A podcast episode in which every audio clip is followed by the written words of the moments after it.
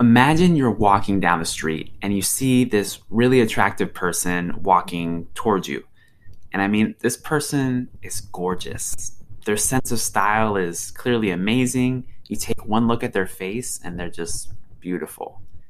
So then that person gets closer and asks you for help. They say that they've lost something, they need help finding it. And well, you're a nice person, you think to yourself. So you say, Sure, I'll help you. Where's the last place you saw it? Now let's think about this. Why did you help this person? I mean, they're a total stranger. You've never seen or met them before. So what happened? What you just experienced is something called the halo effect. Welcome to Stock Stories.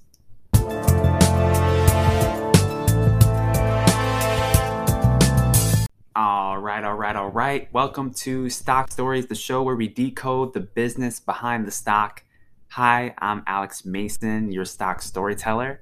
And my wife and I went from not knowing anything about investing to becoming financially independent by 30 years old. And my goal here is to empower you with the knowledge and the skills that you need to become a better investor in the stock market. Now, this is a show that explores the fundamentals of how businesses work and teaches you to become a better thinker. We're talking about every company in the S&P 500 and more. So you ready? Let's get into today's mental model episode. First things first. On this show we talk about not only companies and stocks but mental models too. Well, why is that?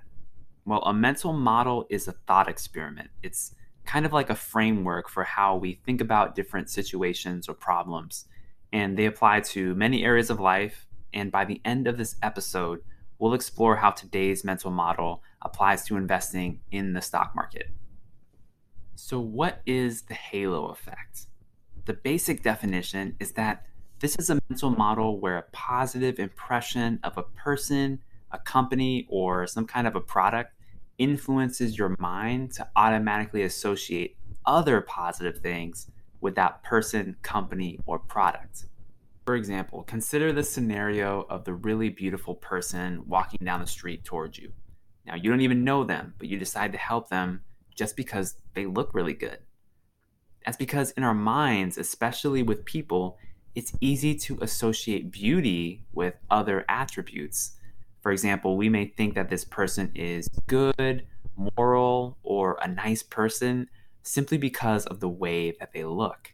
Now, remember, we might have absolutely no insight into this person's character or personality, but we just kind of go with it when they ask for something. This is the halo effect in action. Now, speaking of action, I would like you to take one small action and take one second to just tap that like button if you're getting value out of this episode. Thank you in advance so much. Let's discuss now how this mental model fits within the context of investing in the stock market. Now, we often assign a value or positive attributes to certain brands based on the way that we interact with them in our daily lives. So, for example, let's look at Apple. Apple, ever since the iPod came out many years ago, was considered a cool company.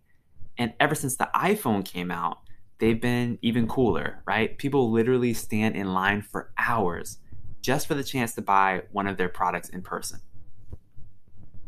Now, in my research, I found a survey that was conducted in 2018, and what it looked at was the relative income and usage habits of iPhone users versus Android users, because there are two main big operating systems on the market, right? You have iPhone with iOS and then you have Android, which is manufactured by a lot of different manufacturers.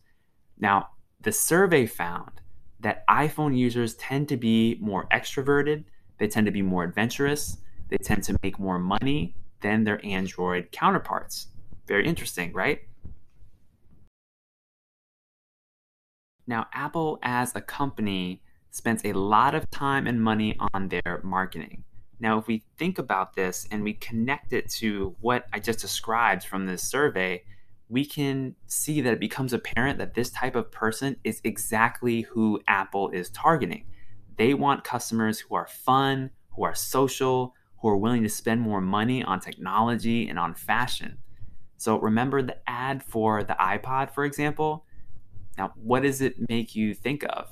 Remember the person in the silhouette, like dancing around with the music, and there's all these colors coming on the screen? That was an ad targeted toward extroverted people. Or how about the ad for the Mac when there was the Mac versus PC characters? You had one guy who was dressed up, pretty nerdy looking, and then you had another guy dressed up. He looked like a cool, pretty chill guy. And you look at their body language, you look at what they said. Apple was trying to communicate that a certain type of person buys their products while another type of person does not buy their products. Let's zoom out now and think about how this applies to investor psychology. So, think about the companies that you might consider investing in.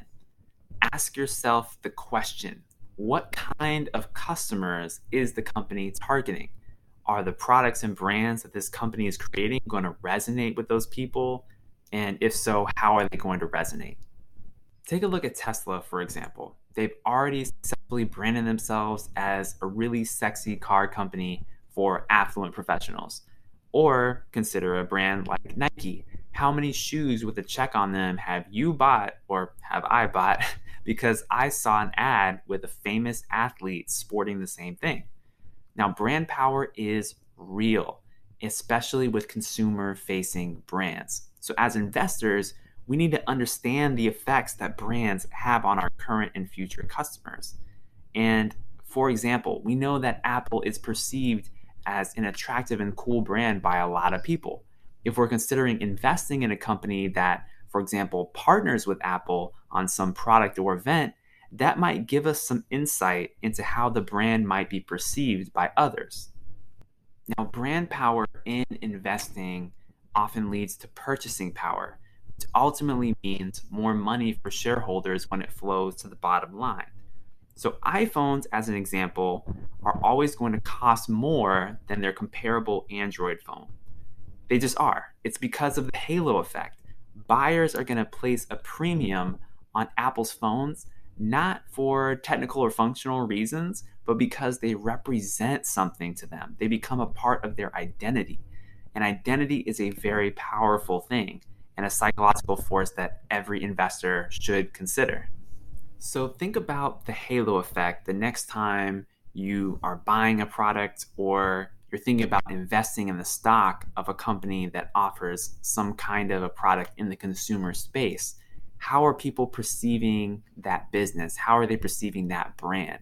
That's going to have a big impact on whether they buy it or not. And in turn, that's going to impact the company's financials, right? So think about the halo effect. What are you and I associating mentally as a positive thing just because something else positive is associated with it? something to think about.